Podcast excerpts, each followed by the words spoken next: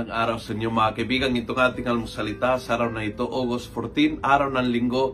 Huwag makalimutan magsimba. Ang ebanghelyo natin ay Luke 12, 49 to 53. At sinabi ni Jesus sa ebanghelyo, I have come to bring fire upon the earth. And how I wish it were already kindled. Fire. Ang gusto ng Panginoon ay may apoy.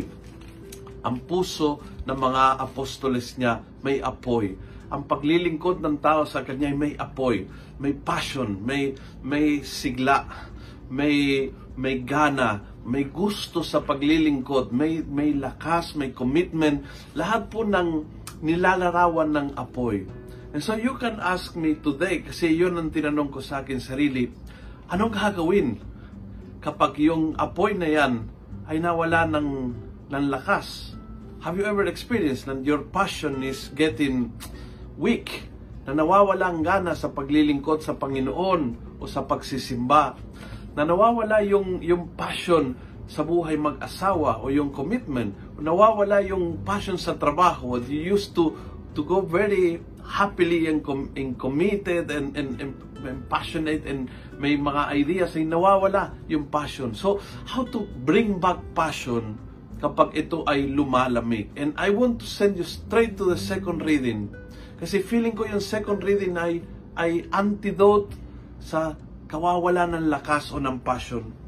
The letter of Paul, uh, pagbasa mula sa libro ng mga Hebrew,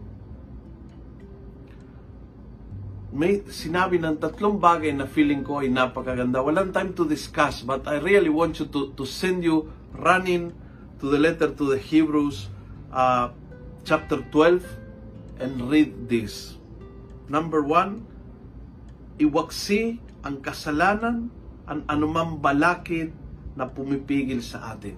So focus, ano ang istorbo ngayon sa buhay? What is really bring me down?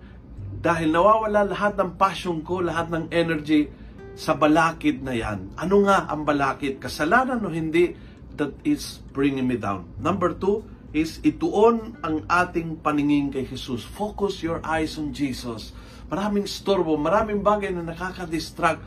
Focus, focus, focus on the Lord. And that will, it's like putting gasoline to the fire. Talagang ibabalik ang passion ng paglilingkod sa Panginoon. At pangatlo, sabi niya, dahil sa kagalakan naghihintay sa Kanya, hindi niya ikinahiya ang mamatay sa krus. Look at Jesus, how He focused on the result. At dahil doon, nakita ng mga mata, hindi lang ang suffering, kundi ang kagalakan na darating. He was able to see through suffering and problems. Dahil sa kagalakan, nagtiis ng paghihirap. Sana ho ito ay maging isang paanyaya sa atin. No time to explain each one. Pero na-encourage kita na pumuntahan yung letter to the Hebrew chapter 12 paanong ibalik ang passion sa buhay. Dahil ang puso na walang apoy ay walang silbi. Ang naglilingkod sa Panginoon na walang apoy ay paandap-andap ang pananampalataya. We need passion and we need it now. Kung nagustuhan mo ang video ito, please pass it on. Punuin natin ng good news ang social media. Gawin natin viral araw-araw ang salita ng Diyos. God bless.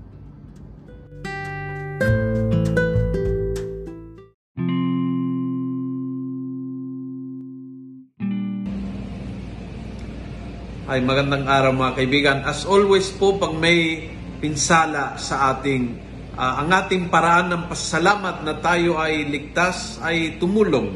Tumulong po sa nangangailangan. Alam po nating na sa ngayon maraming taong apektado na naging lindol sa Abra at sa Ilocos Region. Uh, napili po namin ng almusalita ang isang parokya ng Abra para tulungan po sila. Sila po ay nasalanta maraming bahay apektado at ang kanilang simbahan ay sirang-sira. Alam po nating lahat na uh, mahirap na panahon na ito, but I think we all can make an effort para makatulong ngayon sa mga nangangailangan. First, uh, respondents uh, nagbigay ng feedback ng mga pangangailangan at uh, ito'y napanood po natin sa TV. Kaya uh, bilang mga may pananampalataya, alam po natin na hindi sapat magdasal lang. So I invite all of you na gumawa po tayo ng paraan and if you can help sa yung maliit na paraan, uh, you will find uh, the, the bank account or GCash where you can send your donation.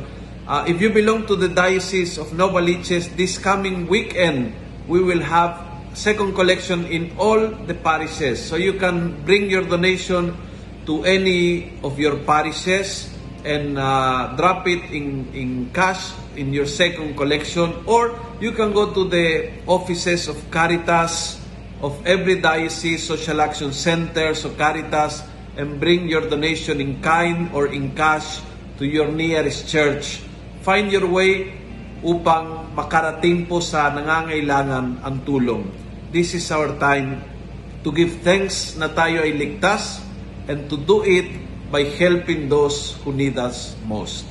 God bless.